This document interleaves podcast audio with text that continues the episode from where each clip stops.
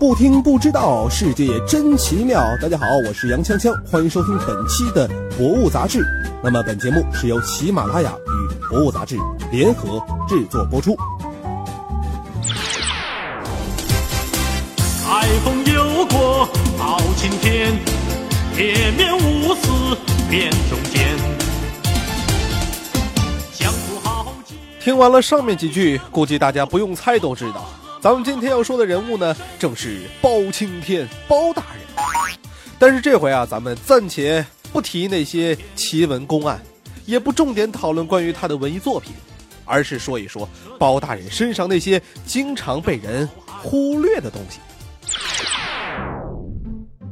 在各种民间的传说和故事当中呢，要是能拉出一个最铁面无私、断案如神的青天大老爷榜单，包拯肯定能够排进三甲。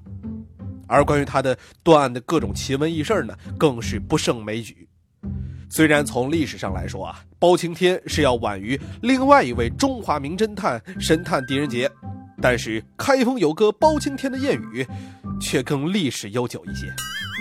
早在南宋时期就已经有了讲述包公断案的短篇话本小说《合同文字记》以及三现身包龙图断冤案，而狄公案呢，则是到了清代才出现。到了明代，以往的包公故事呢，被集结演绎成了短篇小说集《包公案》，之后呢，又逐步衍生出了《三侠五义》以及《七侠五义》等一系列作品，像《铡美案》《铡包勉》等戏曲名段，五鼠闹东京，哎，可不是京东啊。这些影视作品呢，都是从这里边取的材。至于说包公他老人家的形象，无论是京剧脸谱还是影视剧，都把他整的是赶张飞赛李逵，一个大黑脸，额头上呢还顶着个月牙。那么包公到底是一个黑面书生还是白面书生，已经无法考证了。但是那种像黑炭一样的脸色，多半是民间杜撰出来的。因为包公呢刚正不阿，水火不侵，多少权贵因为忌惮他而不敢轻易违法乱纪。京城曾经一度盛传关节不到有阎罗包老，把包老比作阎王，脸所以就要黑了。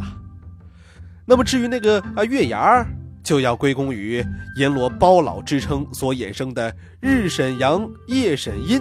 那个传说了。人们所熟悉的包公呢，是蹲坐在开封府大堂之上，身后站着公孙策和展昭，下头立的是张龙赵虎王朝马汉的府尹大人，整天呢是断案审案，还有三口铡刀。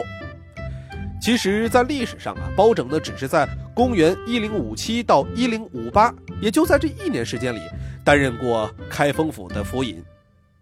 那么问题来了，他的其他时间都在干什么呢？其实包拯在朝廷中的主要工作啊，就是一个谏臣，也就是民间俗称的言官御史。正式的职位呢叫御史中丞。哎，别看这官不大啊，职责呢就是给皇帝提意见，刚正廉明，无私无畏，批评和反对不合理的决策，同时弹劾不法官吏。因为后来被授予龙图阁直学士，也被称为包龙图，所以才有了京剧《铡美案》里最经典的那一句台词儿：“包龙头大口锅，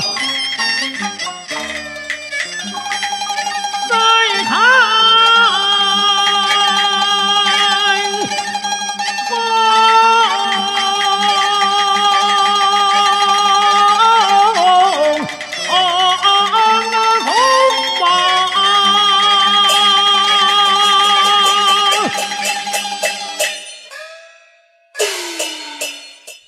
好了，今天的博物杂志就跟大家分享到这儿了。想了解更多精彩内容，可以关注博物杂志的官方微博、微信。